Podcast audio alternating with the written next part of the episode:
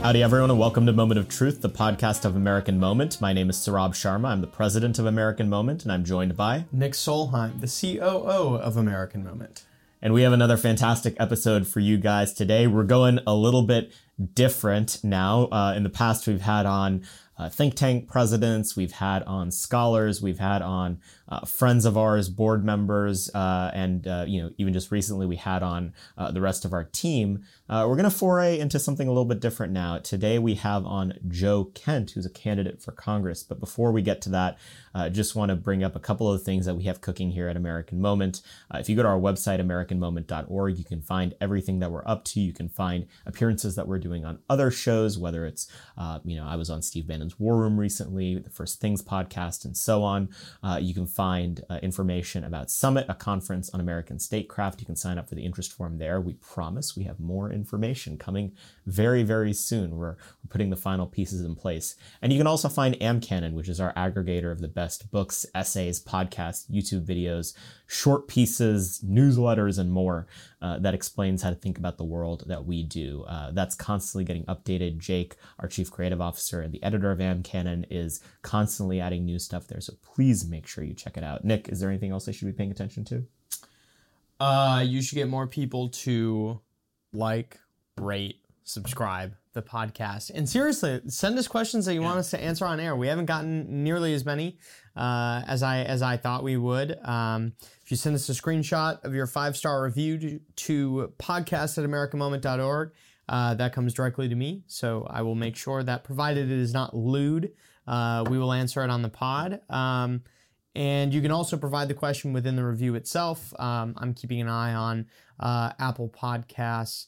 Um, I don't think Spotify is like a very good ratings feature. But anyway, if you have questions for us, uh, feel free to drop them there. We'll talk about them in the intro.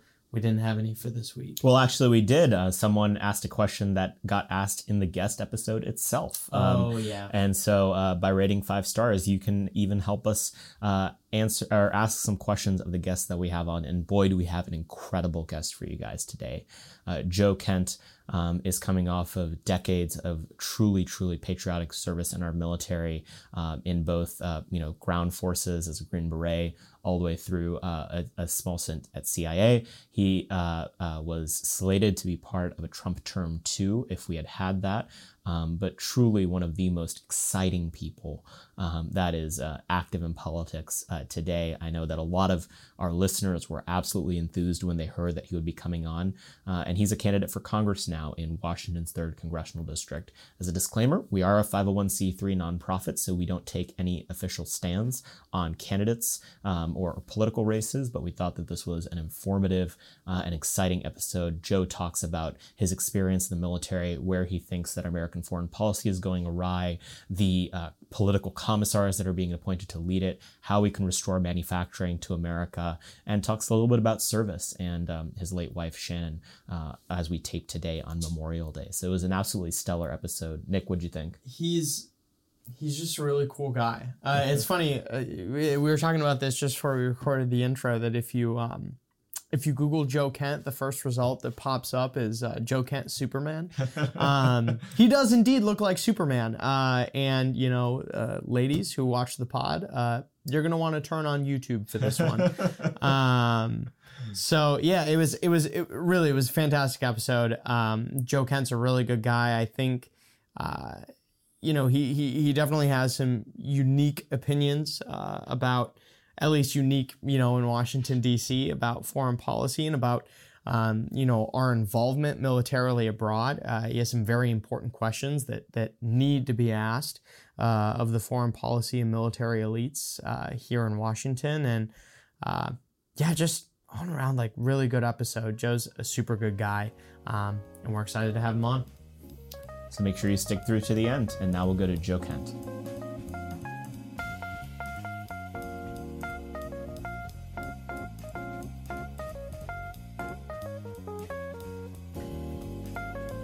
Thanks for coming on the show, Joe. Absolutely. Thanks for having me.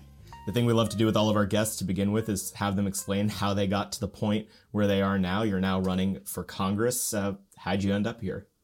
Well, it's not the typical story, I don't think. So I had... Uh, pretty long career in the military, did twenty years, intended to serve another twenty or so in the C I A. So I retired on a on a Friday and then uh, sworn at the C I A on a Monday. I intended to make that my my second career. Um, so right after that, my late wife deployed to Syria to go fight against the caliphate.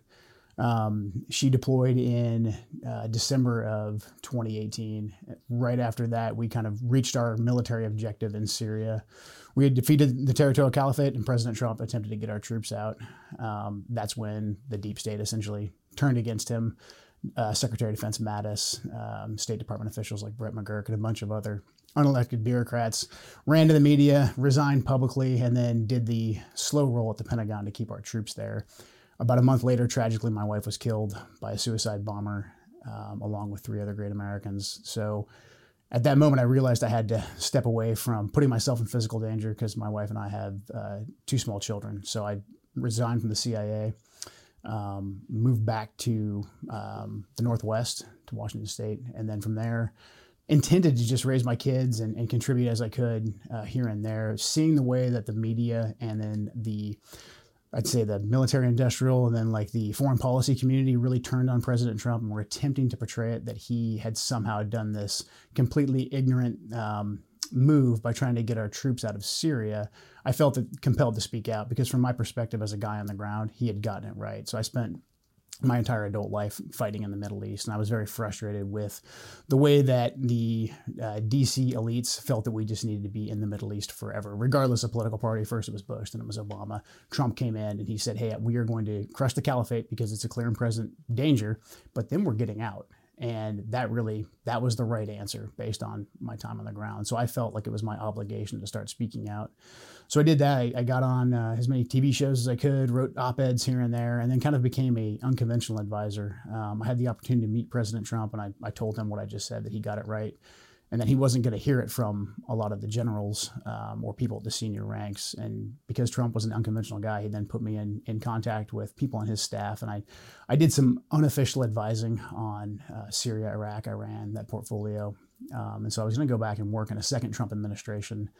Um, but then twenty twenty happened, and we all saw what ha- what happened, the, the alliance of you know big tech, mainstream media, and then the ground game that the Democrats had with the, the mail-out votes. We saw the election pretty much get stolen from us. You know, if we if we spoke out about it, we'd be labeled as terrorists or insurrectionists. So I knew I wanted to do something. I never wanted to go into politics. I never envisioned myself doing that. But I I, would, I th- thought I was going to get active, you know, maybe locally, be a P C O or something like that. And then my representative, who I voted for, who was supposed to be a Republican, voted for the impeachment of President Trump. And then she volunteered to be the Democrats' star witness. And so to me, that was a very clear call to action. I was like, well, I can sit here and pretty much watch the country get taken from us on every single level. And then watching what Joe Biden was intending to do with H R one and just radically remake the country, I just said, hey, I, I need to do something. And so I threw my name in the hat. I Googled, how do you run for Congress? Um, I, I hit up the few people that I knew uh, in the administration and said, hey, I'm doing this. Um, let me know what you think. And, you know, if you can you put me in touch with different folks here and there, that would help. But uh, it was just kind of off the races. Did a uh, did an announcement video from my little home office and, and then just started calling as many representatives from the local government as I could to get in front of people and, and let them hear my message. So there are a lot of veterans in Congress and the administration, you know, at the Pentagon who have been really supportive of these endless wars over the years. Mm-hmm. Uh, What would you say is the big difference in, in you know, military experience, but also opinion between you uh, and them? How did you guys land at such different outcomes? I think a lot of the people that are the most vocal, that we hear from the most, they're we hear from them for a reason, because they're saying exactly what the establishment wants them to say, Republican or Democrat. So if you want to be successful in D C and you're a military, by and large an officer, uh, military officer, you land somewhere at the Pentagon, you do some key command slots, but then, you know, once you're at the Pentagon, you know that your job is to content, keep the machine moving forward. So if there's no will from the top levels to get us out of these wars, your job is to continue to send troops over, even if it's not effective. You just keep that big machine going. There's an incentive system outside the military for that too, with the military industrial complex. You can get put on the board of the defense contractor or something like that.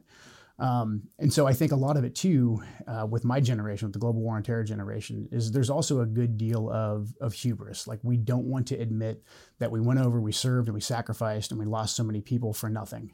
I think there is a lot of people that actually have good intentions. They just think, hey, if I just if we just do one more year, if we just do one more combat rotation, if we just try counterinsurgency again really, really hard, one more surge. We that that's the thing, because most of these guys, I think it's pride. They have their entire professional portfolio and reputation staked on being a part of these wars. And it's it's really hard to say that you committed, sacrificed, and lost to something um, like we did in the war. It's hard to back off and be like, hey, we we didn't do this right. We got it wrong. And there's political reasons behind that, mm-hmm. you know, if you're being honest. But as a professional soldier myself, I, I have a really hard time with it, you know. But if we're being honest, like, what have we really gained by being in these places? So I, I think... hearing from the guys that have been on the ground level, like I had a kind of a unique military career. I was an enlisted guy for eleven years, and the rest of it, I was a, a warrant officer, and that kept me on the ground level the entire time. I never was uh, stationed at the Pentagon or any of that type of stuff. My whole, my whole career was ground truth. And when you're there on the ground, you can't make the compelling case that what we're doing is working.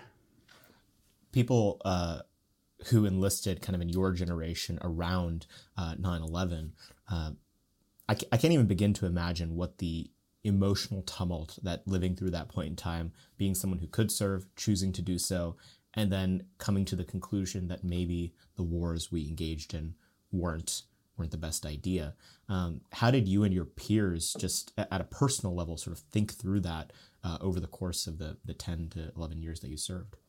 So initially, right after nine eleven, I mean, emotions were hot, obviously, and we were all very grateful to be in the military. I, would, I had just gotten to Special Forces when that happened, so we knew that we were going to go get to do something to strike back against what had just attacked America. So I think initially there was a lot of, I'd say, blind faith that our leaders were pointing us in the right directions, because the military, we have the greatest military in the world, but if it's not pointed in the right direction, not given the right guidance, then it can be all for naught. And I think that's been one of the biggest lessons of the global war on terror. So I uh, was in the Special Forces course uh, right after nine eleven. So I missed the initial push into Afghanistan, and then we were pretty much solely focused on Iraq. I went to fifth Special Forces Group, which is regionally oriented to the center of the Middle East. So Iraq was kind of became our baby for the Iraq War proper.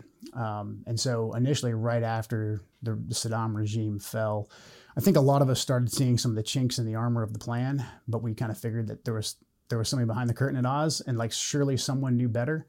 So, you know, initially we got rid of the the Saddam regime, and we uh, built up all these different, we we demobilized a bunch of anti-Saddam militias. A lot of them were controlled by Iran because of the way that Saddam persecuted the Shias. Um, And so a lot of that initially seemed kind of wrong to me, because it was like we knew the Iranians were bad uh, because of Iran's history up to that point. And so we were sitting here arming these, these Shia militias. But that was a time when I was twenty-three, twenty-four, young Green Beret, and I was like, nah, it's just my job to, to do what they say and to, you know, build up this this militia force into an actual army. I don't know the big picture. You know, someone knows the big picture. You know, come to find out years later that nobody really knew the big picture. I think it was probably somewhere after the the Iraqi elections the first time in like oh five, oh six, and just seeing how there was just so much sectarian hatred there for each other. And then Iran had done such a good job of fully taking over that government that I was like, this is an absolute disaster. A, we probably would have been better off just leaving Saddam in power. B, we're not going to, we're not going to be able to fix this. You could send over our entire military, which at one point, at the height of the surge, we had, you know, a fair amount of soldiers over there, and it wouldn't matter. And it, it just became a magnet for multiple groups, from the, the Sunni extremists and al-Qaeda all the way to Iran, to just sit there and pick away at the U S and watch us bleed. The people who would theoretically be behind the curtain, uh, giving the orders and, and helping devise the plan is, is essentially our sort of general class and and the you know the, the paramilitary class that leads at, at D O D. Um, what is your assessment of the quality of our military leadership right now? Uh, thinking back through American history, there were charismatic generals, you know, from Patton to MacArthur and, and so on, that uh, really inspire American confidence in our in our general class. I think there's a lot of people now reevaluating that assessment. How do you think about the generals?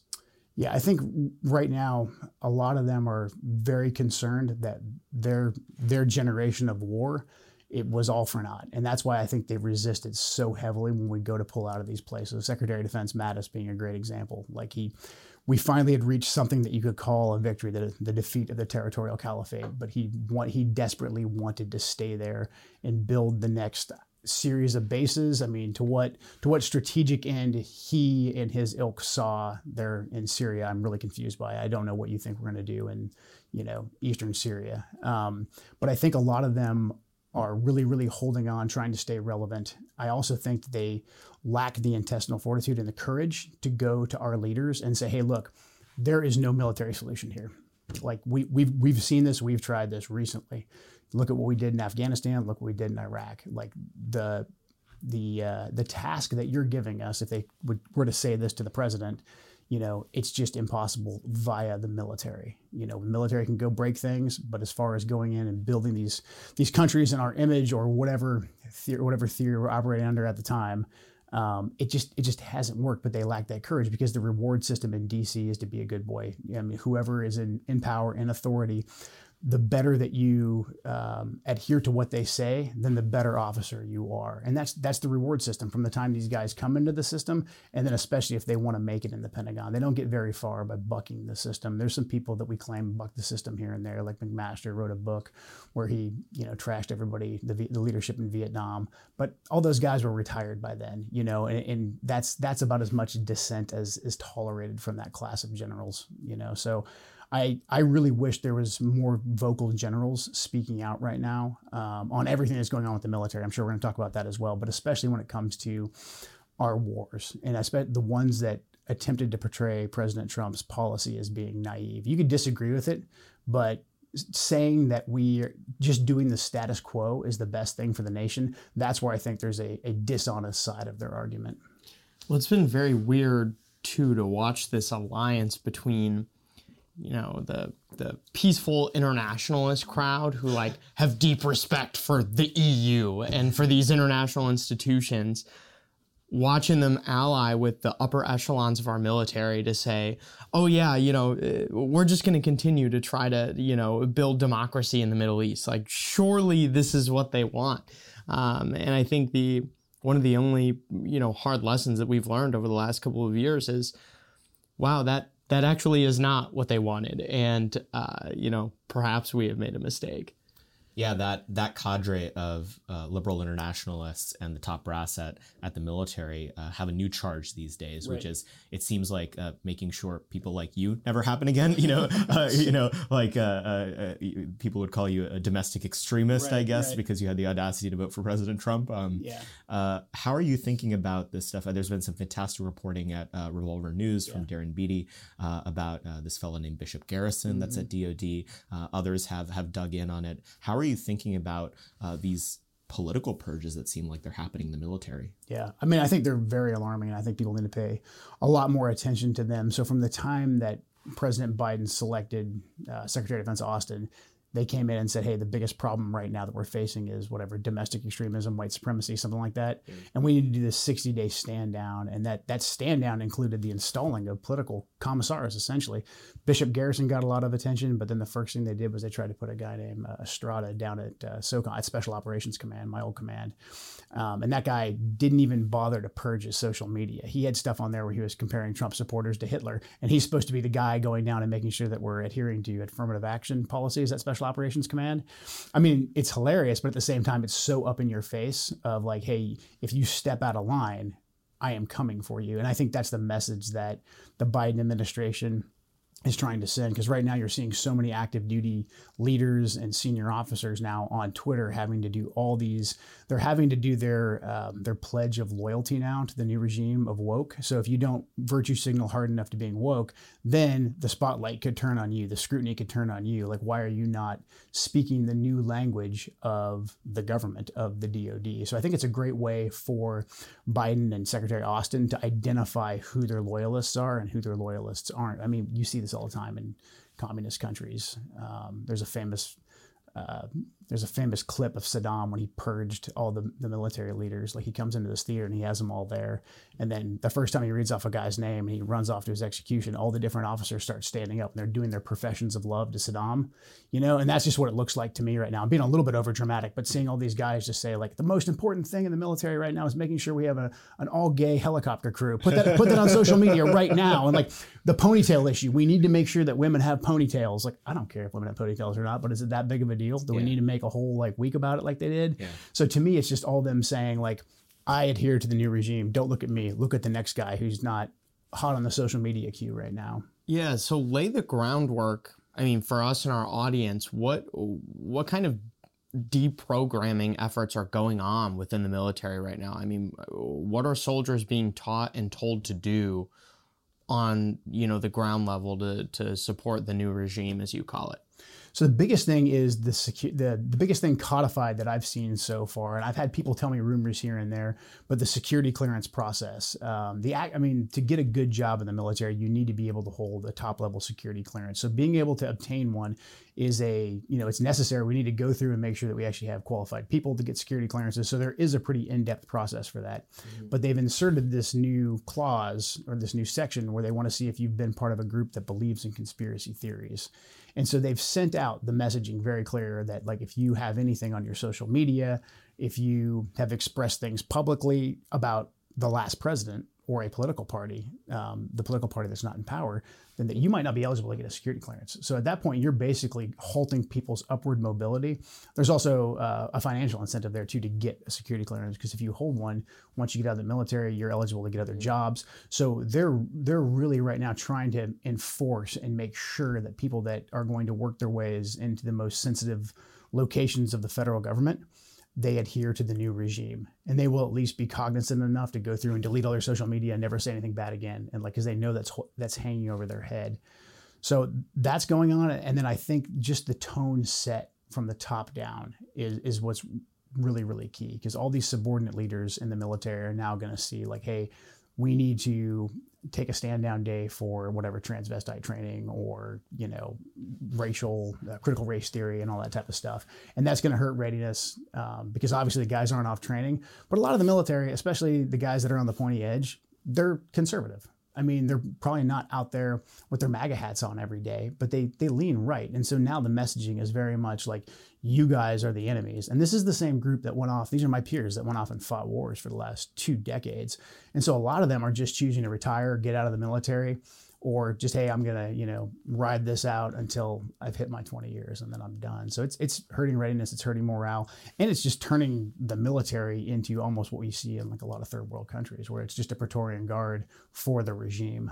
Yeah, well, and it's a joke. Like, yeah, I see people making fun of it on Twitter constantly, you yeah. know, saying, how does how does this help keep America safe? Like, it's it's I mean, I think a lot of our enemies are probably laughing at us that yeah. this is what we're focusing on. This is what our military yeah. leaders are choosing to talk about. So yeah. there's been some ads that have uh, been compared. Uh, I think people have compared the Russian military ads and the Chinese military ads with the American mm. ones. In terms yeah. of, of posture, of like root cause of mission, how are you, uh, you know, how do you compare in your mind the, the way that the American military advertises itself domestically versus how other countries um, have been doing so over the last couple of years? Yeah, the uh, I mean, I get it with the American military. They they are trying to recruit from America. So like the recruiting messages are going to change as the culture changes. I, I get that. What really concerns me is the language that they're using and the image that they're projecting, because they're using language that's right out of like the critical race theory handbook. And the critical race theory handbook is all critical theory is all based in Marxist ideology. So especially that C I A ad where the woman is like, I'm a, I mean, I can't even list it all off. She's like, I'm a, I'm a cisgendered, whatever, Latina female. Like she goes through all of her different pronouns, you know, and that becomes the center of the advertisement of the recruiting thing. And so it shows our enemies that, hey, we've been infiltrated by this Marxist ideology, because our enemies know exactly what that is. China knows exactly what that is. So, and then the army did the same thing where there's this, I think it's a girl and she's raised by two moms or, or, or whatever it is. But the, they put all that inclusive C R T modern woke language in there. So if I'm if I'm our adversary, I'm obviously going to laugh that like, haha, I got a uh, my recruiting video is a bunch of like barrel chested guys jumping out of airplanes and shooting guns, kind of like our ads used to be when I came in. But really, I'm going to lick my chops and think, man, we we've actually gone further and done better at infiltrating this country than I thought. When I see their their C I A and the military using critical theory doctrine to recruit people now. So that just says a lot about like the infiltration of our institutions and our military, but then also the general populace, that this is what young Americans want to see. It's pretty alarming. Well, and I think too, that's what, that's why the American military, uh, you know, and, and intelligence has always been so great is because it's been a summation of, you know, what America is. I mean, yeah. there's there's a reason why we call, um, you know, the me, the men and women before boomers. There's a reason why we call them the greatest generation, mm-hmm. because they they were, you know, they were yeah. they were a sum of, uh, you know, great Americans at that time. And I think that the kind of decline in the way that we recruit people uh, follows and and I guess mirrors the decline in our culture and yeah. and also our social cohesion. I mean, I've I've pointed this out on on Twitter, but it's almost like we live in two countries right now, right. where where this kind of thing is, you know, praised and accepted, right? You know, in the boardrooms of Nike and Apple and apparently the U S Army, um, and then another, you know, part of the country where people are like, what the hell is going yeah, on? Yeah, yeah. Like, I, and and and listen, I'm I'm twenty-four. You know, I've I've I've not lived a very long life, but I even remember seeing ads in two thousand ten that were just totally different, you know, than than what we're seeing right now. I mean, it's it's certainly alarming to me how how quickly all of this has changed. Infiltration takes time. Mm-hmm. Uh, Thinking back to the earliest days when you served, what are the things you can pick out now as precursors to things getting this bad? Because it didn't happen overnight. There were there were seeds set mm. at some point. Yeah. Um, what were some of the the more lukewarm, eh, it's fine, whatever, uh, things that you saw back then that you now look at and say, oh, if, if only we had done something then? So I was pretty, I think, insulated in the military. I went right to Ranger Regiment, and then I went right to Special Forces. So I, a lot of the things I've heard other folks point out um, when they integrated all the M O S, all, all the jobs, um, and then don't ask, don't tell, and all that. I, I wasn't very affected by that personally. What what I think, what, to kind of put my finger on a moment in time, I, I think is around the, I don't know, mid two thousands, when it was very obvious that the wars were not going very well. Um, and maybe even, now that I think about it, to the lead up to the Iraq war, when General Shinseki said that there was no way we could actually occupy Iraq with the number of troops we had, and they fired him. So I, I do think that we really made this incentive system through failure, both administrations, but especially the Bush administration, and especially Iraq. There's some in Afghanistan too, but especially Iraq, because the whole thing was sold on lies. There became this desire by senior ranking officers to just echo whatever bad idea was coming out of the White House, um, and then to really go along. And, and the further that you push that bad idea, the more that you would be rewarded. So guys like Petraeus, they went and they wrote their their big book on how we were going to win the war of counterinsurgency. Um, but it it fed the machine of, hey, we can't leave yet. We need to put in more troops. And so everybody that was part of his crew, they kind of got promoted along as well. And so now I think when you want to insert something as insidious as as insidious as the woke doctrine, there's already been this culture that, like, hey, if you want to make it in this town, you want to make it in the Pentagon, you want to make it in the military, like, you will be the ultimate yes man, because we'll fire on the spot anybody who goes against it. So one minute it's surge after surge and don't give truth to power, don't actually report ground truth back to the guys in D C. And the next minute it's, hey, make the um, all gay helicopter crew your your your new your new priority. You know, don't pay attention to China on the march in the South China Sea or all the different other issues that we have. Yeah. So I know this is a lot to put on your shoulders, but you're running for Congress. What do we do about it? How do we fix it? So I think we do need people that have experience in the military and people that have experience in the intelligence community to help exercise Congress's oversight role. So overall, in the global war on terror, I think Congress, regardless of who is in charge of it, has been absolutely out to lunch. The reason why these wars have gone on this long is because we've just let the president, whoever it was, operate on an authorization to use some military force. And Congress has, you know, I think pretty much been derelict in their constitutional duties of overseeing that. Every year they're just like, National Defense Author- Authorization Act coming through. Like, how much money do you want? You know, like, can I can I get a couple items in there too? And like that, we just call it good. And there's very little rigorous debate on it whatsoever. So I think bringing back oversight, but then really bringing the leaders of the D O D and the intelligence community and, and having them explain, hey, what are you doing? Is it working? Like, really articulate it for me. Don't hide behind classification. If, okay, fine, I had a security clearance. If we need to talk about something super duper secret, we can go down in the skiff, but you still have to explain it to me. I think we have a lot of people in Congress um, that obviously their their feet aren't being held to the fire by their constituents because the wars have affected so few people. But I think some of the ones that do actually want to make a difference I don't think that they understand really how the Pentagon and the system works. They certainly, most of them don't understand how the intelligence community works. Unfortunately, some of them that do, they're on the, the side of the, the ball that wants, you know, never-ending interventions. So I think we need good America First guys in there that can hold their feet to the fire and say, why are, why are we still at war? Is is this is this terrorist group really, is the only option we have to go take out terrorism in the Middle East a conventional military occupation? Like, what is the C I A doing? You know, maybe they should be focused on taking out terrorists without massive ground invasions, as opposed to doing what they're doing right now. You know, I think I think it's the same thing too with the weaponization of the, the D O J. Like, call them to the carpet as well. A U M F is is sort of the, the vehicle through which our endless wars have been propagated, is essentially the dereliction of Congress's duty there. But that but that doesn't necessarily get to the, the substance of the question of what where are we right now that we shouldn't be. You know, your your president and De- uh, Department of Defense Secretary Joe Kent, wh- where are you pulling out immediately on day one? Oh, yeah. Afghanistan, Syria, and Iraq are definitely, definitely day one. I mean, for mostly the same big reason. There's some nuance in there, some details, but like our investments there have just, there's been no return on investment. And I think all we do is make ourselves more strategically vulnerable by being there. So Afghanistan is strategic flyover country. And pretty much every country that is on the border of Afghanistan is not exactly friendly to America. So I don't know why we're hanging out there as the bad guy magnet for, you know, places like Pakistan and Iran and then China. Um, you know, so that's a that's an easy one. I, I just don't think there's any reason for us to be there. If al-Qaeda does come back, I don't believe that. I don't trust the Taliban. The Taliban, you know, regardless of what they said in Doha, they're going to let some version of al-Qaeda come back in there. But we do have um, the capability through our intelligence services. We've been there for a long time. We know a lot of people to keep our finger on the pulse and incentivize it for different tribal leaders that when their rival tribal leader hosts al-Qaeda, there's an incentive for them to let us know about that. And then we come in very quickly and very swiftly, probably not even any boots on the ground, take care of it and get the heck out. Like, no more.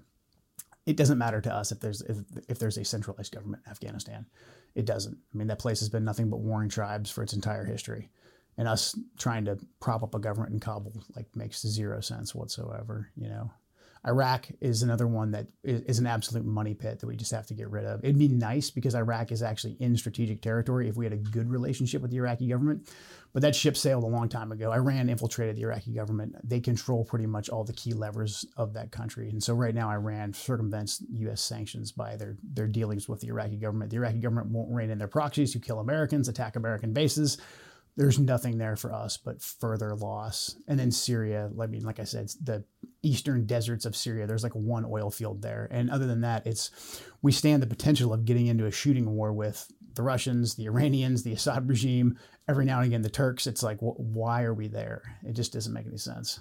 Yeah, so I want to ask you a question specifically about Syria. Uh, it seems like a lot of the pearl clutching uh, on the right in particular about uh, President Trump's position on Um, you know, pulling ground troops out of Syria was uh, the abandonment of the Kurds. Uh, that was the that was the, yeah. the the big thing on the right. You know, you had neoconservatives everywhere saying this is this is a human rights crisis. Like we we're committing war crimes if we leave. You know, right. It's this horrible thing.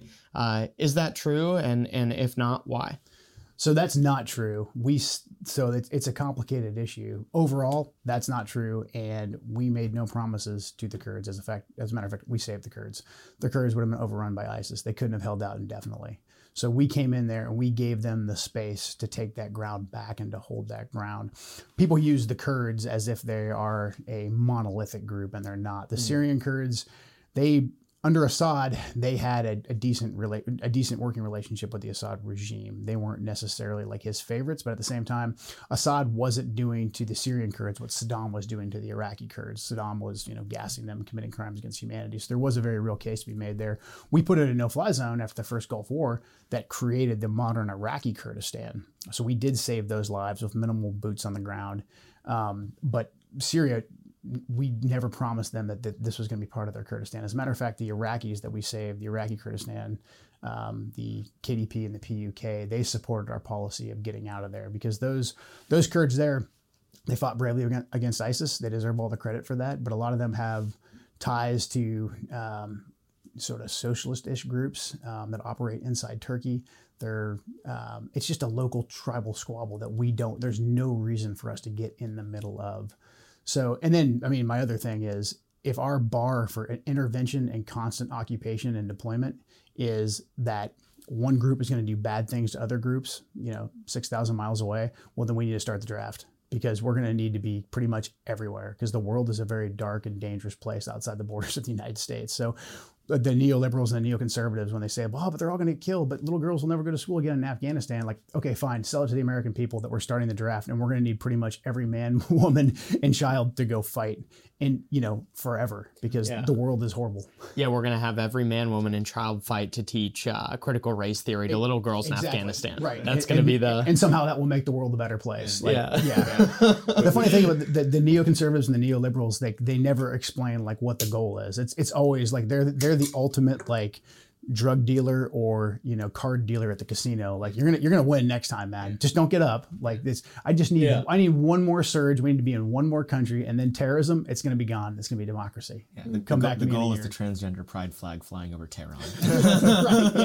Yeah. Uh, I guess I guess zoom zoom out for me here. Then what what is the problem at a first principles level with American foreign policy over the last, I would probably argue, half century, maybe even an entire century, as a yeah. Pat Buchanan, who's right there, would argue. Um, and and what should our posture, what should the use of the uh, American military and our foreign policy be? So I think the biggest problem is ideological interventions, where we, we go over and we say that we need to stop the spread of X. And if X isn't a clear and present danger to us, then I don't know exactly what we're doing over there. And if it is a clear and present danger to us, there needs to be an actual strategy for how we're going to defeat that, and then how we're going to get out. I don't think that's something that we had in Vietnam, Korea, arguably as well, um, but then definitely the global war on terror. We we morphed really, really quickly. So we went over to Afghanistan right after nine eleven for all the right reasons, to go get bin Laden and to take out the Taliban that harbored him. But right after that, when bin Laden ran over into Pakistan and we got told, hey, you can't pursue him into Pakistan, we switched. I mean, Bush said it, it was like April of two thousand two that he wanted to do a nation building mission. And then the next thing you know, we're invading Iraq. So when we go into these places for these lofty ideals, I think that that's where we, things just go completely off the track. So we really have to look at, hey, if we're going to deploy our military, and I'm not against military deployments, I'm against continual wars. I mean, we do need to project power. In, in some cases, you know, every now and again, we need to flex somewhere, and that's and that's fine. That's part of the, the balance of power that we need to play. But if it comes to actual boots on the ground, we're going to be in combat. There has to be clear-cut present danger, and then how we're going to get out of there. And then U S foreign policy is, at the end of the day, it needs. We're not the world's police. You know, we're not out here to give the entire world life, liberty, and pursuit of happiness. We're here to make sure that our people have that. So securing our borders, I think, is a military objective. But then also, we don't need to go overseas just looking for trouble. I think that's that's key. On Twitter, we uh, we mentioned that you'd be coming on the podcast, and we solicited questions that people may have for you. And I think one of them is apropos here. Uh, someone asked, um, I believe the account is Alexei Aurora. Uh, he asked, uh, how do we prevent uh, this new phase of engagement with China um, that we're, we're starting to evaluate in the United States from becoming a cause for a second Cold War, essentially? How do you think about the China issue? Where do you think that the neocons may be infiltrating the question? H- how are you thinking about China? I think China, I mean, they're already in an economic, cultural, and information war with us, and we just have not been participating. We've been infiltrated, essentially, you know, at pretty much every level. I mean, I read that book uh, by Josh Rogan, Chaos Under Heaven, mm. and that book, like every chapter, you're just like, you know, he he talks about another level of society in which the Chinese have their fingers in. For me, as a guy who was fighting in the global war on terror, it, it, it's... It's kind of it's painful that we let China get this powerful and pose this much of a threat while we are bleeding in other places. I, I'd love it if I could say, hey, at the end of the day, the times I served, the friends that I lost, like it was going towards this great thing that we actually defeated and we and we beat, kind of like our grandfathers did in World War Two. But with China, it's it's all economic. I mean, we have absolutely killed off our ability in this country to produce. So our whole modern monetary theory right now of like, let's just continue to print money and keep a certain segment of our society out of work, that plays right into China's hands. I mean, when you, if you're a, a power and you've gobbled up most of the world's production ability, man, you you are working from a position of strength there. I mean, if you look at the way that we took out the, the Soviets in the in the in our Cold War, it's because our economy just absolutely drained them, you know. So I, I think restoring production is one hundred percent key. Getting all of our manufacturing lines out of China has to be absolutely essential. And then going after them for everything, intellectual property theft, offensively using tariffs. Like, we have to start fighting the war back against them. So I, I do think we're engaged in some sort of a war. I don't know if you can avoid it. I mean, if we try and put our heads in the sand and say, ah, we don't really want any trouble here and there, China's going to be like, oh, great. I mean, because they're killers. I mean, and they have complete and total control of their government. Like, their government's all inclusive. And I think we we need to get more aggressive about that, aggressively defending our country. And that starts with strengthening our economy and making our economy independent. The first uh, domino that seems uh, like it could fall on the question of, of a military conflict is Taiwan. Yeah. How are you How are you thinking about the risks there, what the United States' involvement should be, and, and so on? So the biggest risk, I mean, is really the, I mean, Taiwan has their, their sovereignty, and we should help them with that. Again, I'm I'm apprehensive about going to war, a kinetic war over somebody else's soil. We should... What we need to do is we need to get most of the chip production out of there. So the microchips and then all the different uh, technology manufacturing that happens in Taiwan. That's why Taiwan is so darn important. So if we were to pull a lot of that out and get that back into America, we take away a lot of Taiwan's value to begin with, and we strengthen our economy in the process. So that's the game. I, w- I would like to take out the, pull out the rug from underneath the Chinese in that, in that sense. But then also getting our Navy more active in the South China Sea. I mean, that's a good deterrence use for a conventional military, but that's mostly for show. I don't think that that's going to be the end-all be-all that we go over and we flex hard on China. I think get, taking away what's valuable from Taiwan makes ta- makes Taiwan less valuable to the Chinese, so therefore why are they going to send their Navy down there and, and, and play some sort of a uh, risky move against us? Yeah, so how exactly do you view that economic part working? I mean, are you are you thinking... You know, we just tell Intel, hey, you make these here now. You know, it's it's no discussion. Like, yes, fine, my iPhone costs two thousand dollars now, whatever. Yeah. Um, just do it here. Or do you think, you know, maybe there's some, uh, you know, tax ex- incentive yeah. or something for new companies to do so? Yeah, I, I think that's key. I wish there was like a, a simple flip switch. You could just go flip over at Congress or the D O D and just yeah. be like, hey, it's done. It's back here now. But uh, we we have to really incentivize those companies to move back here. And, and I think we can. I mean, the reason why those companies moved over there in the first place um, was the regulations that we put on companies. We make it very difficult to actually have your production base here in the United States. So getting rid of those regulations, I think, is absolutely key. And then possibly even, you know, massive tax breaks if if they do it quickly. And then with that carrot, there needs to come a stick of like, hey, at some point we are going to tariff you like we tariff a foreign com- a company. That's just that's just it. And maybe the iPhone prices go up, like, but then we have competition in the U S market that that I think could balance that out. It's a risky it's a risky thing. It's not one hundred percent, but at the same time, the way that China, the grasp they have right now on our economy and especially on world manufacturing production, I think is something that we need to take as seriously as we would take a war. Yeah, well, that's the thing that I never understand is you see all these people on Twitter saying, oh, well, you know, if you do that, you can't buy a flat screen T V for one hundred fifty dollars. And it's like, which would you rather have, a one hundred fifty dollars yeah. flat screen or be able to actually make things in your country and give good jobs right. to good people, so you we, know? Yes, yeah, so we'd have to make us, I mean, I think that would initially be the case. That would be like the market reaction of like, oh, crap, we can't make these over here. But if we yeah. start incentivizing all these companies with tax breaks, I think... You know, uh, competition would just take care of that. We're not going to just let, well, we have to import them now for one hundred fifty bucks, or this one U S manufacturing can only company can only make an iPhone for two thousand dollars. I, yeah. I, I think the market would eventually correct itself. I agree. This town is full of, uh, frankly, silly and possibly seditious people who would call what you just said socialism. They would say that, oh, right. you, can, you can't have things made in right. America. That's socialism. Again, yeah. they should they should be chased out, silly tarred and, and feathered. Seditious people. yeah. yeah. Um, what is your your broader approach to economics? How do you think of of what the American government uh, at the federal level, their role should be in our economic policy? What do you think uh, the squeaky wheels are in our economic policy? You know, the, the Republican Party's answer for the last thirty years has been tax cuts, tax cuts, tax cuts, tax cuts. There's not many taxes left to cut, so we have to do something else. What What is it that you want the federal government to be doing uh, to improve the state of the American economy? So I look at it as a not really messing with things inside, but then making things come back to us and messing with things that want to come from from the outside. So we have to get production back up. Like we're my district, we're in the heart of timber country, and our timber industry, which employed a lot of people and made it possible for people to graduate high school, get a job in a mill, get a job um, working in the logging industry and, and support a family. It made that very possible for generations.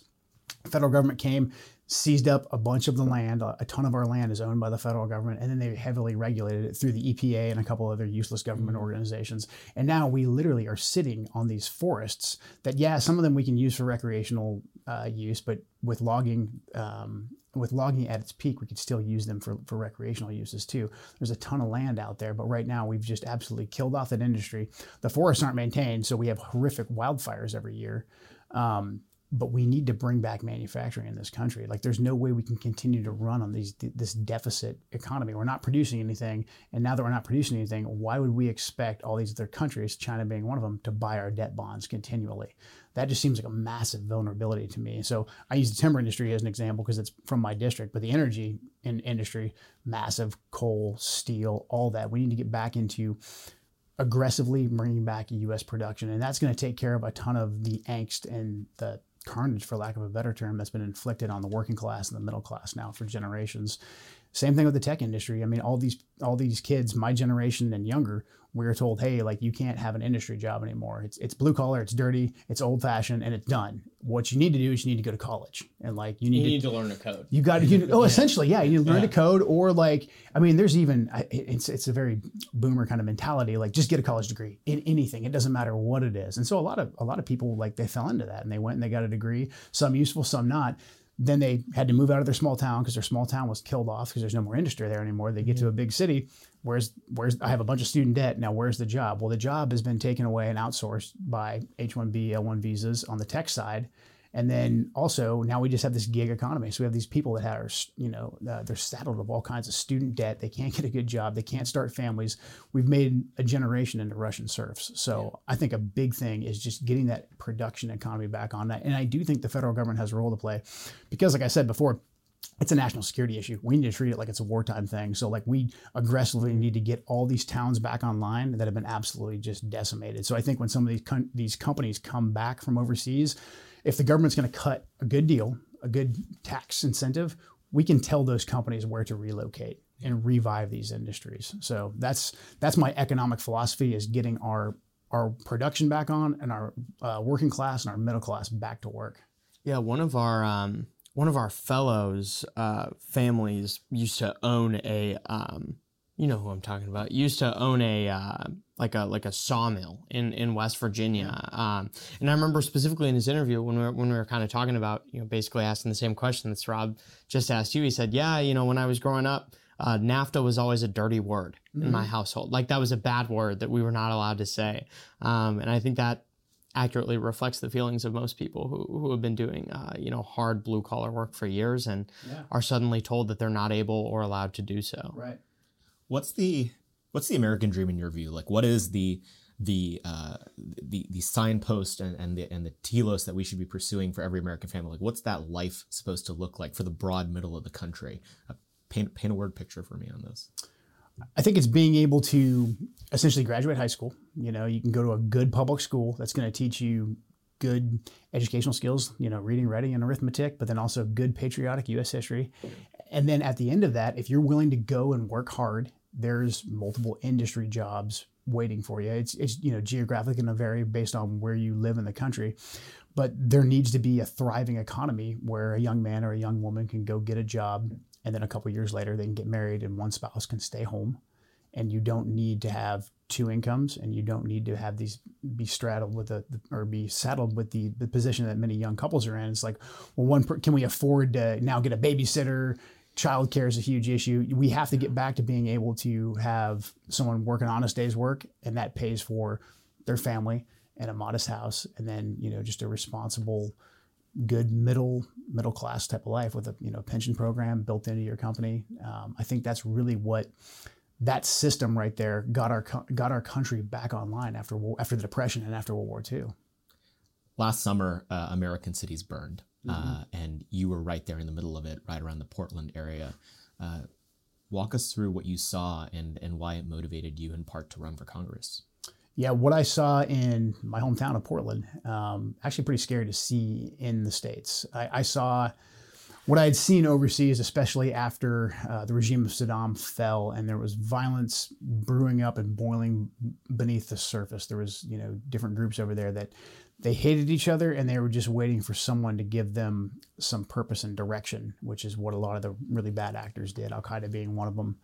Um, so this last summer in Portland, when after the, the George Floyd incident happened and B L M initially started doing some of their peaceful protests, Antifa and then bad actors from B L M jumped right in there, and they provided the violence and they provided the direction to that. And then right away I saw that was obviously bad, but you could put your finger on it because it's people acting violently. What I saw from people who I knew, who I grew up with, um, and the broader community in Portland, was support, ideological support for what was going on. And because they had been so indoctrinated with critical theory, sixteen nineteen Project, all this, that like right when Antifa and B L M could say, this right here is the example of what we've been teaching you guys about, and we have to go over and overthrow it, people's minds were immediately changed. And they were like, well, it's okay that Antifa and B L M are burning down our city every night. And every now and again, they march into the suburbs and smash up cars and scream at people and tell them to stay in their houses or get out of their houses. They were justifying that themselves. They were they were spending their money to um, support Kamala Harris's favorite charity of bailing out rioters.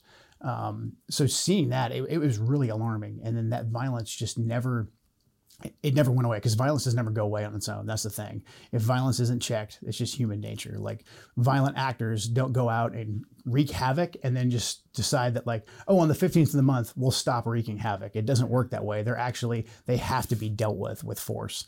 And that just never happened in Portland. And so now it's expanded.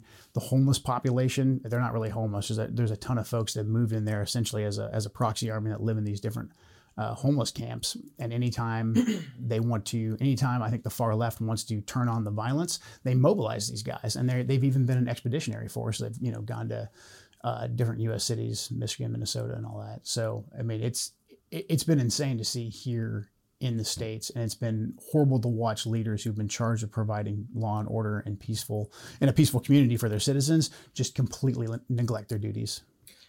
I have a buddy in, uh, in Minnesota that says the uh, the Black Lives Matter sign on the front lawn is the modern day uh, mm. blood of the lamb over the door that says to yeah. pass over this house. Yeah, exactly. Yeah, yeah. It's more yeah. of a fear based thing than it's, anything it's, else. Yeah, it's the don't hurt me sign. Yeah, yeah. yeah. yeah. Uh, you know who that was. Yeah, I do. Um, what would you have done uh, at that point during the summer if you were, you know, directly advising President Trump at that moment in time? What would you have asked him to do? And what do you think the long-term response to avoid this sort of stuff happening again at the legislative level needs to be? I think we need to designate Antifa and B L M as terrorist organizations, and then start arresting and slapping those bad actors with terror charges, with federal terrorism charges. Because like the local governments, they they've said they won't do it. There's a part of me, the, the conservative part of me, is like, well, they voted for it, so let their cities burn. But the problem is, once again, it just it spills over. So my district, we are essentially a suburb of Portland, and not too far to our north is Seattle. So we're really sandwiched in between it. We've seen the spillover um, into our district. So these things have consequences. So this is this is where we do need the federal uh, government to come in, federal law enforcement to come in. We have the tools. Like the Portland police, they know who all these guys are. If you went and talked to a beat cop who worked last summer, he knows exactly who all the rioters are. He knows who the leaders are. He's probably arrested them all multiple times. We just have an activist district attorney there who refuses to, to slap them with charges, and a very cowardice mayor refuses to deal with it. So that's where I think the federal government needs to come in. Target them like we target terrorists, target them like we target uh, organized crime, because they're crossing state lines. You could easily use like a lot of the RICO um, tools to go after their financing. And then I think that needs to be exposed to the American people, who's funding these guys, how they work, how they organize. Mm. So I think that's that's part and parcel and key. And then when we go for federal law enforcement grants, like mayors and police departments that refuse to, to actually support law and order, they should not get one dime. You know, and then I, I would squeeze the mayors and the leadership as hard as I could of those cities, and just stop funding them. Like, they get zero fe- federal funds anymore. Like, until they start cooperating with the F B I and they start cooperating with the marshals to clean this problem up, like they get nothing. Like any federal fund, I don't care what it is. Like I think, I think if we did that, that would change behaviors really fast. Yeah, in some ways, it's an extension of the sanctuary city policy that we've exactly. pursued for the past couple of years. Yeah. Uh, so we've talked about, uh, you know, endless wars. We've talked about crime. We've talked about your economic worldview. What are some of the other issues that you, you see yourself leading on were you to get elected to Congress, the issues you really care about that you think aren't getting the attention they deserve in, in Washington? election integrity. So the election of twenty twenty is something that we cannot listen to the mainstream media on and be shy about, or even a lot of traditional Republicans who are just like, well, Biden's the president, and boy, twenty twenty, we just need to vote harder next time, you know, because we lost legitimately. Like, we know that's not true. There's widespread discrepancies wherever you fall on the spectrum of thinking that it was absolutely stolen, or you think, I don't know, there were some some things that were fishy. We can't move on as a country until we adjudicate the election of twenty twenty. And that's been, I mean, that's what got me into this race. But then also when I go throughout my my district from like my urban hub and talk to business guys all the way out talking to loggers, the first thing they say to me is, what are we going to do about our elections? What happened in twenty twenty, and are we going to let them get away with it? Because there's a large par- portion of the, the population right now who's disenfranchised of voting. And voting is, it's the social contract we have with our government. Like, and if we violate that and we don't have that anymore, or there's a large part of the population that believes that it's not a, that the contract has been violated, they're going to turn to other means to express their grievances. And I've been all over the world and been to places where people express their grievances, you know, not at the ballot box, and it's ugly. And I don't want to see that in America. So I think we need to have a full congressional inquiry. That's what I want to do when I get into Congress. Full congressional congressional inquiry. We lay out all the evidence. We sub, we subpoena witnesses, subpoena evidence, put people under oath, and just fully adjudicate it. I think a lot of it's happening right, starting right now down in Arizona, Georgia, you know, Milwaukee, Wisconsin. I think I think a ton of that's going to start happening, but we really need to paint that picture, I think, for the American people, just to show them that, hey, we're not moving on. Because at the end of the day, it's it's not about Trump. It's not about did my guy win. It's it's is our process legit? Is it what it what it says that it is? Yeah. So what what are those reforms that need to happen in order to ensure that that what happened in twenty twenty with our election doesn't happen again? Yeah, we need to absolutely pass a voter I D law, and then in-person voting, I think, needs to be the absolute norm. I mean, there's some cases where absentee ballots are required, you know, people that are indefinitely confined, military votes, whatnot. I think a notary system would help out a lot with that. And then getting the machines out of the process, one hundred percent. You have to vote. You have to vote at your precinct. Your precinct rosters are scrubbed every year, and then your votes are tabulated by people counting them by hand, uh, real election observers from both parties that can watch. Maybe it takes a little bit longer. Like, who cares? That's fine. It doesn't need to happen right away. You know, like I, I think that those are the core uh, core things that we need to change. Problem is that needs to happen at the state level. You know, there's only so much that the federal government can can do in that regards. I'm like, I'm against federalizing the elections. That's what the Democrats want to do with H R one. You know, so I, I think that the congressional inquiry would lay it out so that the American people would then demand it at their state legislatures um, and, and with their governors. So I think that's that's kind of the the first step to getting a fair and free elections. Yeah. Uh, we're recording this on Memorial Day. You just did a War Room with uh, Steve Bannon earlier today. Um, I want to ask you what you what service means to you. Um, you know, you, you served our country in the military um, for, for you know, over a decade, uh, and now you're, you're posturing yourself for, for a different form of service in American life. I mean, how do you think about your obligation to the country, and, and what is it that really motivates you there? So it, it's always been what I consider to be my calling. I mean, even before I uh, went overseas and was in the military, from a, the time I was a really young kid, I, I was just amazed that there was people that went overseas to fight so we could enjoy freedom back here. And then that's why I joined the military, and that's why I stayed in for, for twenty plus years. So to me, it was it was always about trying to give back, because this country, by, by virtue of just being born here, regardless of your circumstance, I'm very blessed, great family, you know, was given a great environment to grow up in, but just by virtue of being born in the United States, you are so far ahead of the power curve, and by any any standards, you know, this country gives all of us so much. So to me, it's it's a debt that we can never really fully pay. So you always, to me, I always have to be doing something to move our country forward, and, and to protect our country, and to protect our way of life. So service to me is just, you constantly have to be giving back. It's never done. I don't, I don't think there's ever a time where you can just look back and say, well, this one time I did this, did this one thing, and now I'm just going to sit back and only worry about me. Because if we, if we do that and we fall for that trap of comfort, then our country is going to be outran by people that have the worst intent. And I think we're seeing that right now. I, I think there's a lot of people that have been um, admirably serving the country for the last, you know, two decades. Um, And then there's been a lot of other people who've been very comfortable. You know, I, I think the generation, the, the boomer generation got very comfortable. Vietnam scarred them a little bit. And I think there was a, a negative connotation behind serving. And there was, people thought it was much more admirable to just worry about themselves. And then we built this very selfish culture that right now is, is kind of coming to a head. And we're very vulnerable to all these different divisive theories. And then also to, you know, different countries that have worked their way into our system. So service to me is is we it's just never fully paid. You have to continue to give and push forward.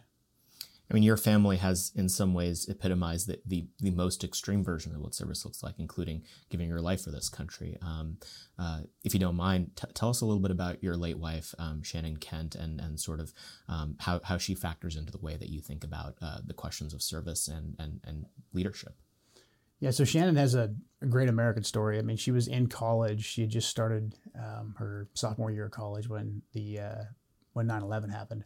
And her uncle and her uh, father were both first responders. Her father was a New York State trooper, and then her uncle's a uh, Staten Island firefighter. So they responded to Ground Zero. And then Shannon and her brother, who's a year younger than her, went and found military recruiters. And Shannon knew that she could learn languages fairly easily. She had self, self-taught uh, Spanish and French. So she said to the recruiter, hey, I can learn Arabic, like put me in. And from there, that she was kind of off to the races. She, multiple combat tours as an Arabic linguist. She learned how to be a cryptologist, so stealing signals. And then she got into uh, human intelligence collection, so running informants um, in their native language. So she gained a very specific skill set that put her on the forefront with special operations. So she was doing that, pushing forward for our country, even before it was codified that women could serve, you know, in combat and in special operations. So she just always exemplified to me someone who always said, send me. Like, if someone has to go into harm's way, send me. And she always knew exactly how to best ply her skills and, and ply her trade. So she knew that she had a knack for languages, and she could have done a million other things. And so, but she was like, hey, our country right now, we need to figure out what these people in this very difficult to learn language are saying. So I will be the one that goes and, and does that, you know. And it's a it's a very glamorous job, um, being a linguist and, and being an intelligence collector. If, if done right, no one no one knows your name until tragically you're killed, like my wife. So I. I like telling her story, and, and her example really, you know, pushes me and drives me forward. And then the the timing and the nature that she was killed in Syria after Trump tried to get our troops out, to me, that's really what's pushing me forward right now, because Shannon's death to me represents so much. It really represents how much damage that the ruling class has inflicted on this country, because the same people that had no issues with disobeying a duly elected president and leaving our troops in harm's way, these are the same guys that have had no issues keeping us at war, doubling down on failed policy after failed policy. It's the same elites that had no issue shipping all of our manufacturing overseas, that at the end of two decades of bleeding in the Middle East, the only thing we have to show for it is that China could eat our lunch and stop buying our debt bonds. Like, so to me, her Her death has propelled me forward into this next level of service, because I really want to go after all the damage that the permanent ruling class has done to this country and put us back on a trajectory where we can go forward as a nation and really just take care of ourselves and make sure that the American people can pursue life, liberty, and the pursuit of happiness without being absolutely weighed down by the agendas of the permanent ruling class. Doesn't sound like you're the best fit for D C if that's what you care about. uh, Joe, where can people learn more about you?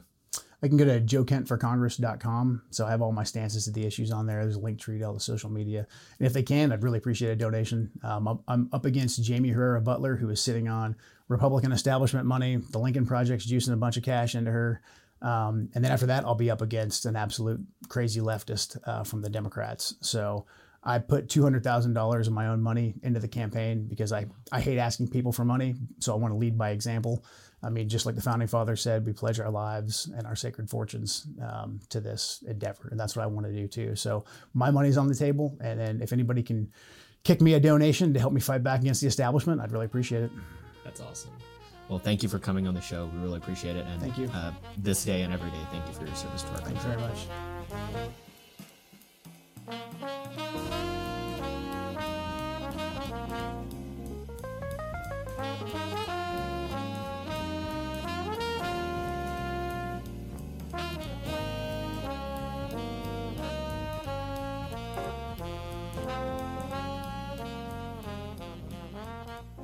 After our episode this week, we wanted to talk a little bit about something that we have on AmCanon that Jake, our chief creative officer and the editor of AmCanon, has lovingly put together. And that was one of our features. Now, now these features are uh, in some ways kind of a recombinant version of, of stuff that we're doing in general on AmCanon, where we're assembling sort of the best, most influential stuff that we care about, whether it's a book, an essay, a podcast, a YouTube video, and so on. Uh, but these features focus on sort of one topic, uh, and they sort of go from basics Uh, down to more advanced uh, levels and, and different subdomains within a given topic. We've done ones on families, we've done one on big tech, we've done one on personnel as policy, and we have one that recently came out called A New Grand Strategy for America. Capping it off is the episode that we did with John Allen Gay of the John Quincy Adams Society, where we did a broad overview of the different issue areas, whether it's Russia, China, Iran, theoretical concepts, history, and so on. Uh, but if you want to learn more about foreign policy, if hearing Joe talk about how we need to end our endless wars was inspiring to you, please go to americanmoment.org slash amcanon, A M C A N O N, and pull up this feature, because in it, we really delve deep into how to think about this, not just to, to yell about how ending endless wars is important on the Twitter machine, although that is important. Make fun of neocons. We encourage it. But Uh, it's also important to be well-informed, and this is an issue where the establishment loves to leverage the fact that their expertise, which is in some ways their undoing, uh, disqualifies you from talking about it. And so if you are a young person who wants to get involved in the foreign policy space, it is your moral duty and responsibility to make sure you know your stuff. You need to be able to talk like Joe did or John Allen Gay does about foreign policy, because if we don't, we'll always be on the losing end uh, when it comes to applying the instincts that we believe in on foreign policy. Yeah, it's, um, you know, Jake puts a lot of effort into these features. Uh, this is, what number is this? Number five. Yeah. Uh, so this is this is the fifth one. Um, highly recommend you you you check it out. Um, I'm sure... Uh, Jake will probably add uh, this interview with Joe Kent uh, to a future foreign policy feature at some point, uh, but highly recommend that you check that out. Yeah, and and in general, just keep an eye on AmCanon. It, a lot of you are staffers on Capitol Hill, you're at public policy organizations, your job keeps you busy every day, and so you don't have time to necessarily be in the weeds, you know, going to every magazine or web publications page and seeing what the newest best stuff is. That's why we're doing this, because this will help you um, understand. And also, um, you know, I hear this all the time, uh, kind of a broad view on this. Uh, every organization is an assemblage of the private obsessions of its founders. Uh, mm-hmm. That that there is no exception when it comes to American Moment. And part of the reason we created AmCanon, because constantly over the past couple of years, people have come to me and they've been like, what do I read and watch to understand, you know, this this nationalism, this populism stuff that you're always talking about? And eventually got to the point that I was sick of like pulling twenty different links together in my notes app and sending it over. Now I can just point them to an easy U R L that I can type out. And so if you have someone that you know that um, is is grasping in this direction on how to think about politics, uh, politics of restraint and realism on foreign policy, of sanity and immigration, of supporting families and so on, send them to AmCanon. They'll find uh, winsome, compelling arguments for these um, in order to bring them along. And then on your side of things, you'll find pieces that help you understand the vocabulary and how to think about it as well. So um, uh, always going to make a plug for this at the end of our episodes, because uh, this podcast is in some ways uh, a tool to fill whatever small gaps we do see in that canon. There's lots of good stuff out there, and that's why we do this every week. But with that, let's dive into the feature itself. Yeah, we we divide it uh, into a couple different sections. There's one on sort of getting started, broad theoretical conceptions on foreign policy that are really important. Um, and then, uh, you know, from the archives, uh, we pull out some speeches and uh, and other things from from everyone from John Quincy Adams to to others on, on how to think about foreign policy, how our founders envisioned foreign policy. Uh, uh, we talk about um, sort of the contemporary liberal order and and how how it uh, leads itself to a liberal internationalist framework. And then we do uh, deep dives on, on different regions of the world, how to think about China, how to think about Russia, how to think about the Middle East, and so on. And each of those requires a different approach. And it's especially important, I think, on the China issue to be extraordinarily vigilant right now. The neoconservatives in Washington have decided that they are going to, quote unquote, pivot to China. They're going to use China as the vehicle to keep the gravy train with the military industrial complex running for the next hundred years. And it's our moral responsibility to prevent them from doing that and to ensure that we have the right frame on the China issue. Yeah, I mean, the China issue is is is twofold. Um, I always get into a lot of trouble on Twitter whenever I talk about this. I remember a particular uh, spicy tweet of mine over uh, the holidays where I had uh, I had tweeted that I wish that the China issue uh, could be framed by the Republican Party in any other way except for like being about the Uyghurs and the Hong Kongers. Um, yeah. yeah, yeah, like it's like that's what it's always about, um, and that's where I think you see the the neoconservatives starting to kind of, you know, like weave their way in, like, oh yes, we can be a part of this China thing too, um, by making it about all of this kind of international outcry over human rights issues um, or whatever. And like Joe said today. Uh, if if if that's what we want our U S military to do, um, everyone better join up, grab yeah. their weapons. We're we're going to liberate everyone, yeah. everywhere. Yeah, it's it, and look, this is this is the hard-nosed, realist approach that's necessary if we're going to have sanity in our foreign policy. Uh, I use this line at least like two times a week uh, from a former guest on our podcast, Micah Meadowcroft. Uh, he has a piece called China and Civic Piety that you can find on AmCanon, in fact. Um, and in it, I believe that the money line, as it were, is um, America owes a strategic counter to China, not to Uyghurs and Hong Kongers, but to the American people. Mm. It's as simple as that. Uh, deindustrializing the Midwest and consigning generations of Americans to poverty and destitution unless they're willing to uproot their entire lives and move to some liberal hellhole of a city um, is the primary thing that I worry about when it comes to China. And frankly, it should be what our le- ruling class worries about too. Well, generally, it's a bad sign when the... Uh... you know, the the women who wear like I'm speaking Kamala shirts and like vagina hats and like they just are really passionate about the European Economic Area are teaming up with generals of the U S military to push some kind of foreign policy initiative. Like yeah. that generally seems to me to be a sign that w- what they're advocating for is a bad idea. Yeah. you I never was, want to see those two together. It's funny. I was uh, I was Twitter DMing with a, a more libertarian leaning foreign policy realist the other day. And I said that, um, you know, the, the libertarians, they tend to be a little bit weaker on the social issues. They don't care about them as much. But I said the issue of realism and restraint is more likely to uh, gain market share on the right now than it ever has before, precisely because the military has become entirely co-opted as another tool of liberal hegemony.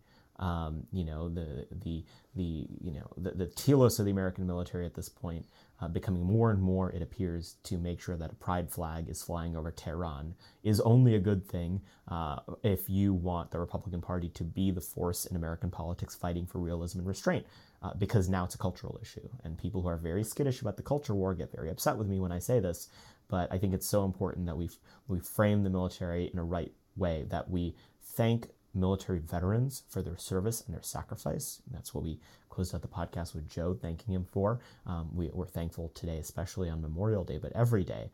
But it's important to realize that the ruling class of the military is not the rank and file of the people who sacrifice every day. And they are utilizing the greatest force on earth as a tool to implement liberal cultural priorities. Well, yeah, it's kind of like a three-sided Venn diagram. You know, on the top you have, um, you know, uh, like military contractors, you know, the military industrial complex. Over here, you have people who just really love the U N and like that's their thing. And then you have the weird European trained people. Um, and they're like, their their their space in the middle is, oh, yes, we should go to war with China over Taiwan. Yeah. And and we should stay in the Middle East forever. And, you know, also we should be tr- teaching critical race theory to new soldiers. And it's yeah. just... it's unacceptable. We we shouldn't accept it. Um, it's it's evil. Uh, it runs contrary to all of the ideas um, that make up America, and we shouldn't stand for it. That's right. Liberal empire is bad. You can learn more about it on AmCanon. Make sure to rate and subscribe. Ask questions. Uh, we, we want to answer your questions. Um, grill us if you think that we're wrong about something. We are more than happy to be contested with. Mm. Uh, and with that, uh, we will see you guys next week. Thank you again, as always, for listening, and have a great week. Moment of Truth is an American Moment Studios production filmed at the Conservative Partnership Center. Our podcast is produced and edited by Jake Mercier and Jared Cummings. Our intro music is A Minor Struggle by Ryan Serenich. Don't forget to like and subscribe on all platforms, and you can go to American Moment dot org to learn more.